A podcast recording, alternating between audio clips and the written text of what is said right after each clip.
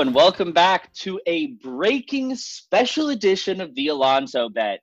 As promised, we are coming to you as soon as we heard the news about the MLB starting the season back up. This is huge, and we wanted to bring it to you live with all of the implications and rules uh, that are going to come from this.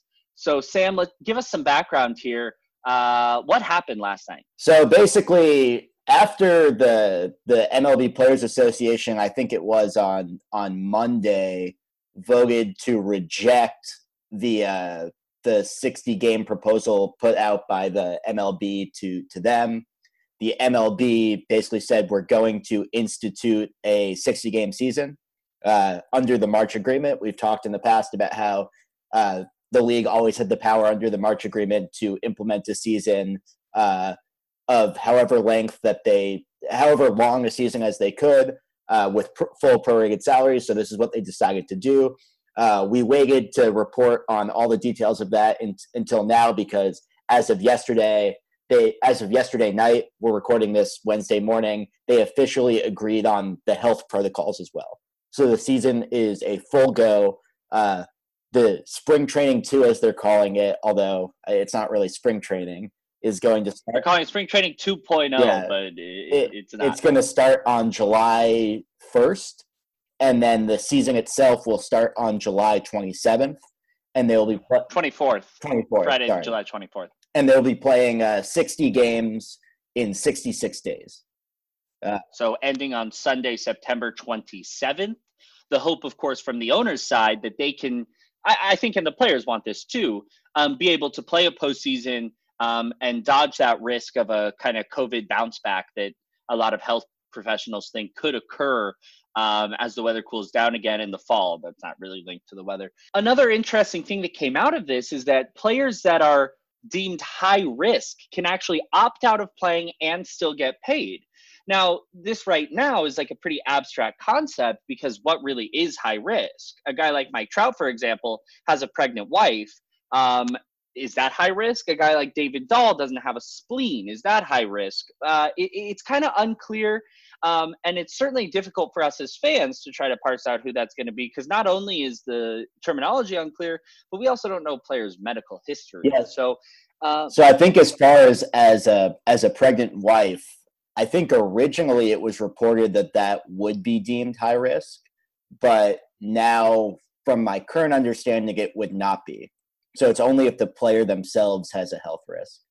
Uh, I see. And, and uh, again, this could change, but that's just my current understanding. Um, so another another interesting thing that I personally hate is that they will be starting uh, every extra inning with a runner on second. This is a, this is a rule proposal that that Rob Manfred's been all about the last few years because he thinks extra innings need to change for some reason. And they're sort of using the idea that we can't have games going super long because there are fewer rest days and you want a lower exposure uh, in time to other players. So they're they're trying to shorten extra innings this way. I personally think it's a terrible, terrible rule and and I think Manfred's using it as a as a test. Like he, he doesn't actually care about the length of games exactly, or the exposure yeah. of players. Well, I, um, I'm actually wondering uh, from a fantasy perspective, Aaron. Do you think this this will make it a good strategy to like punt saves? Because people, it'll be harder to get a save in extra innings. Um, no, I, because extra innings still make up such a small fraction of games. Although uh, with a shortened season, we could certainly see some like crazy anomaly here where no one in 60 games no one even saves 15 games. Like that's certainly possible just because of the we don't know how um, the strategy and the bullpen management is going to play out. We're definitely going to see some really interesting moves. I could see the rays using pretty much only Morton and Snell if Snell even plays. He's he's kind of been up in arms about this whole thing, but I assume he will. So I could see them using just Morton and Snell as traditional starters, and maybe even never giving them more than six. I mean, uh, they, would use they'd use Glasnow too. I don't know though. In the shortened season, they could use Glasnow as like a three or four inning swing man, like three days a week. That's kind of nasty if they find a way to do it. They I think it's most likely that they use him as a traditional starter, but I, I, just think that this 60 game season with 60 games in 66 days, which is even more rigorous than the regular season, and another aspect of this that we haven't touched on is there's no double headers. Yeah, we kind of thought maybe a way to create a shortened season with a decent number of games would be to play a lot of double headers. This was all over the internet but uh, no double headers. And again, the claim here is that they want to limit player to player exposure. Um, it's the same rule for the DH and uh, and the extra inning rule that Sam mentioned. Uh, so with no double headers and 60 games in 66 days, we could see a brand of baseball unlike anything we've ever seen and unlike anything we'll see again. Of course, traditional conservative teams are not going to change drastically. I, I, think of the Cubs, kind of, even though Theo's at the helm, Cubs, Cardinals, you know, they they play with analytics and they understand the game, but I don't think they're going to do anything wild with their gameplay strategy. Whereas teams like the Rays, the Astros, uh, even the Indians could get really creative with both lineup construction and roster construction. Yeah, and I think it's it's pretty interesting in that the season is competitive competitively very different than it had than past seasons have been but still every team is going in knowing that the season is competitive competitively different. So it does give the smarter teams maybe some comparative advantage in being able to game the system a bit more. Um, the other sort of competitive aspect to the season is that the your schedule is still only going to be mostly within your own division. So 40 games will be playing all the other teams in your own division 10 times. And then the other 20 games will be against your your sort of you know neighboring division in the other leagues. So mm-hmm. you know the east plays the east central plays the central west plays the west. And originally my understanding was that they'd be playing each of these teams four times in the other division. But now what they're saying is going to happen is that you'll be playing your division rival six times and then play the other four teams four or three times. And actually, I'm personally up in arms about this because the Mets are playing the Yankees six times and the Nationals right. are playing the Orioles six times. Like right. the, that difference could could be totally swing the division in sixty in sixty games. Yeah. I, I, that basically is the difference, right? For the NL East, especially, that's a division where everybody's going to beat up on each other in there. Yeah. So again, a huge emphasis on who can destroy the Marlins uh, to win the NL East here. But the other factor, Sam, you are 100% right. The Nationals getting to play the Orioles an extra two series is just it's probably going to change it's probably going to swing the division. And so that actually brings us to um, some really interesting consequences of this in terms of both betting and fantasy, I think we might want to touch on just really quickly. So, as of today, again, we live in New Jersey where uh, online sports betting is legal. If you live in a state where it is not, please do not violate state or federal laws. but uh, for the fun of it, um, when I looked this morning on Fangraphs, the odds actually had not changed from um, the preseason rankings when there hadn't been any news. So, what you have is you actually still have um, the Nats at plus 1800. And you have some really interesting teams like the Brewers, Angels, Padres, even a team like the A's, who, you know, they're they probably wouldn't win the World Series in a full season. And, and I don't like their odds here for a full season. But in 60 games, if a team like the White Sox or the Pods or the Brewers or somebody, if they get hot, I mean, a thirty to one bet is is pretty good on yeah, and and and I think that doubles also for individual seasons. I mean, anyone could get crazy hot over sixty games. Like we could see someone mm-hmm. with a sub one ERA. We could see someone right. bat four twenty, and right. yeah, I'll tell you what bet I'm loving, which we both made when we thought the season was going to start, when it was going to start, sort of before the pandemic, is Gary Sanchez hundred to one to win MVP. Because that, yep. that, I absolutely love that. Because that man could get just scorching hot over 60 games. We know in the next 60 games he might strike out 100 times. Exactly. But but he could get super hot in 60 games, and uh, this could be a makeup for our missed Alonso bet. So just for fun, I, am gonna I'm gonna run through some of the bets I have on here so that we can uh, see them later in the season. And given I made these, you know, before we knew what the season would look like, but I love some of them. So Sam just mentioned Gary Sanchez to win MVP at 100 to 1, but also Gary Sanchez to hit the most home runs in baseball at 67 to 1. Yeah, that's not bad. We got uh, Mookie Betts hit the most home runs at 101 to 1. You talk about something that's easy possible. Yeah. Mookie Betts just hit a power surge. Um, I, I have a couple more of those. I also have right here something that I really like. I like a player to record a no hitter in 2020. No, at 21 to one. Um, I don't know how they must have been odds boosted the day that we did that, but um, that's really nice in the shortened season here. And a random Cy Young winner, Trevor Bauer at 46 to one. Yeah, that's every day. That's not bad. I'm pretty. I I, I don't have my bets uh, up, but I'm pretty sure I, I mm. bet Noah Syndergaard to win the Cy Young before the season, so that one's not turning out that well. um. So yeah. So there's some fun things to do here and fun things to consider. Um, in terms of venue, so now we're turning a little bit from the overall rules, the implications on gameplay, a little bit of betting, um, to a little bit of fantasy, because now finally we can have a small discussion here you know, um, we consider a player's home park when drafting players. Um, of course, if a guy plays for the Giants and you're drafting him as your number one home run hitter, you may want to reconsider your strategy. Um, we see that there's a um, unfreeze in player transactions starting uh, this Friday, actually. Um, so Friday at noon, players are going to be able to sign again, and that means Yasiel Puig could play DH in the NL. If you're looking for some guy who may be undervalued, if he doesn't have to be in the field and he's getting every day at bats, as long as he doesn't go somewhere like San Francisco, that's a guy. You What about uh, what about Cespedes, who I'm actually wearing my Yo shirt right now?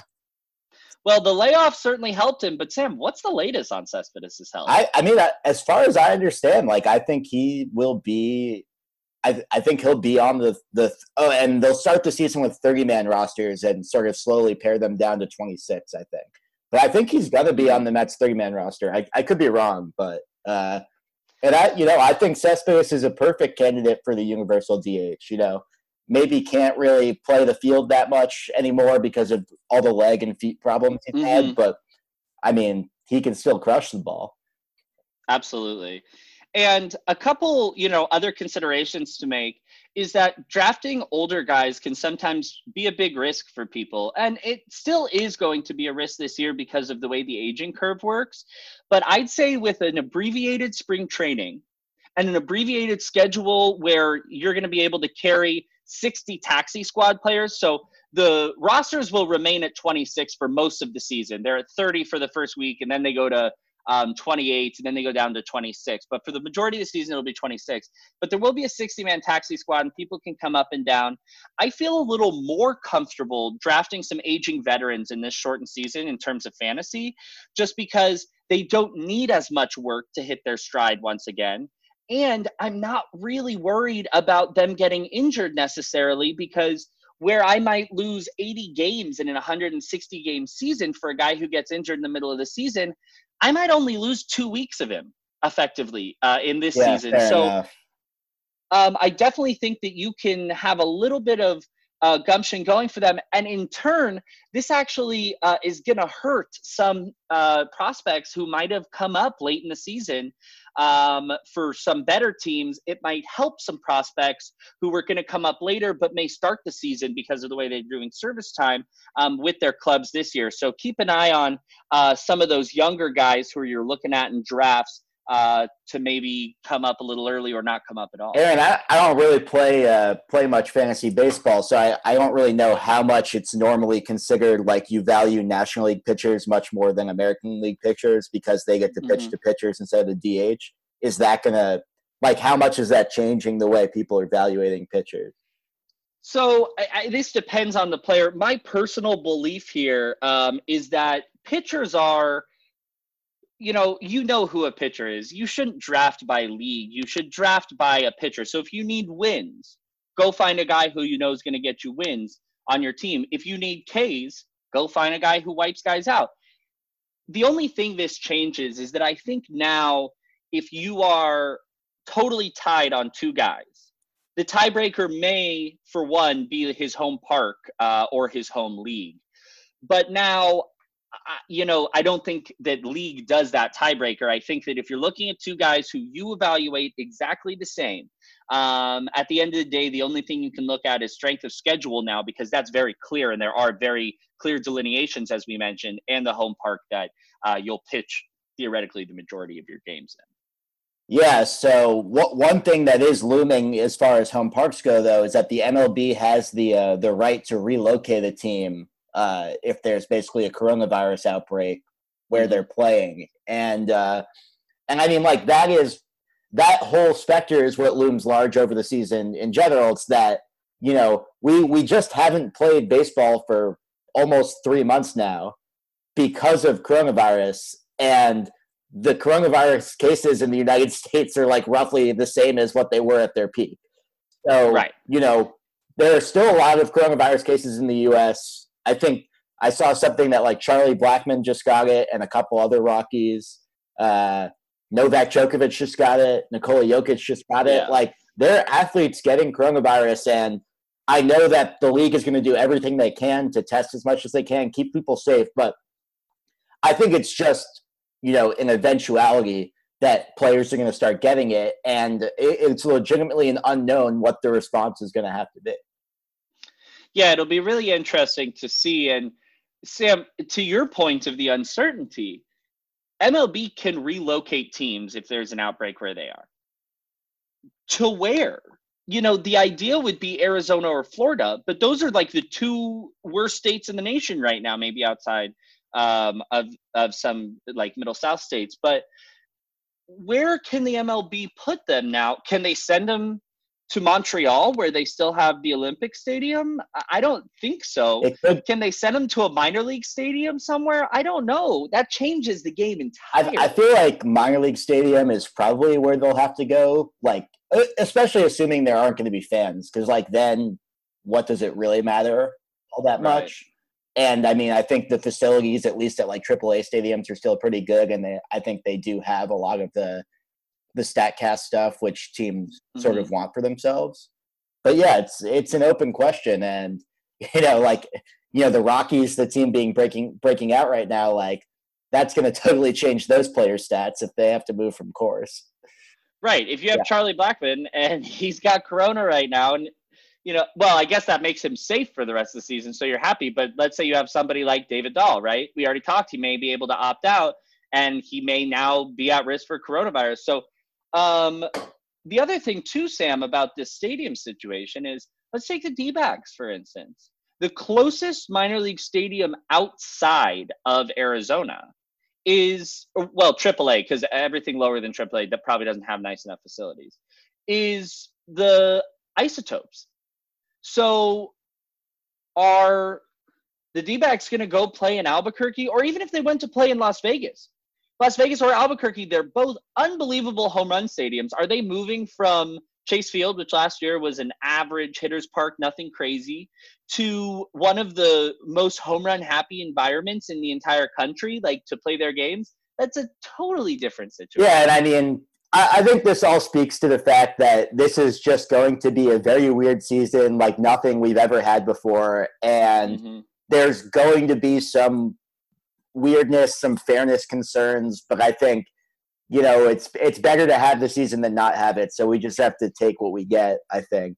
Uh, oh, I don't get me wrong. I am absolutely thrilled and, that we are and, playing. And one actually good thing I think that came out of uh, you know not accepting the MLB proposal and having them implement the season instead is that there's no expanded playoffs. Which right. I mean, I I don't know if in the next CBA they're going to try to expand the playoffs. I think it would just be an absolute disaster for baseball to expand the playoffs past what they're at right now. I agree. Um, I mean, just the the the fairness concerns are are terrible, and it would just be an obvious money grab, delegitimizing the World Series champion every year. Um, oh yeah, but you know, I I I'm excited for the season. I have to say, when when when the news that the season was being implemented dropped on Twitter, I was you know mildly happy. I was like, good, but I I had still I was still hurt from the last few months of negotiating. like I I wasn't overjoyed. I was just so sick of it. But now that I've had a couple days to sort of distance myself from that, I'm just so excited. Like I'm yeah, just I'm just thinking about the season starting, and I I'm thinking about a Mets World Series. Like, it, it's just going to be a ton of fun. I hope you don't lose that image, Sam, because unfortunately, I think the only place it will exist is in your brain. But um, yeah, so this is amazing news. That's why we had to bring you this special episode. Um, I know we kind of jumped around because we're so excited and there's like so many different aspects of this. We'll certainly continue to discuss uh, the implications of this type of season throughout the year, um, and of course, uh, leading up to spring training starting in uh, about a week and a half here.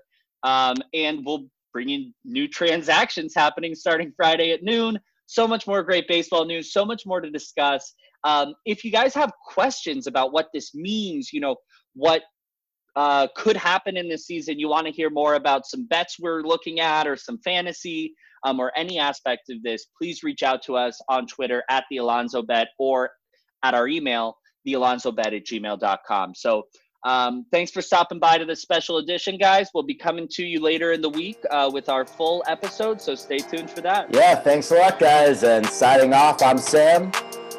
And I'm Aaron. Thanks for coming.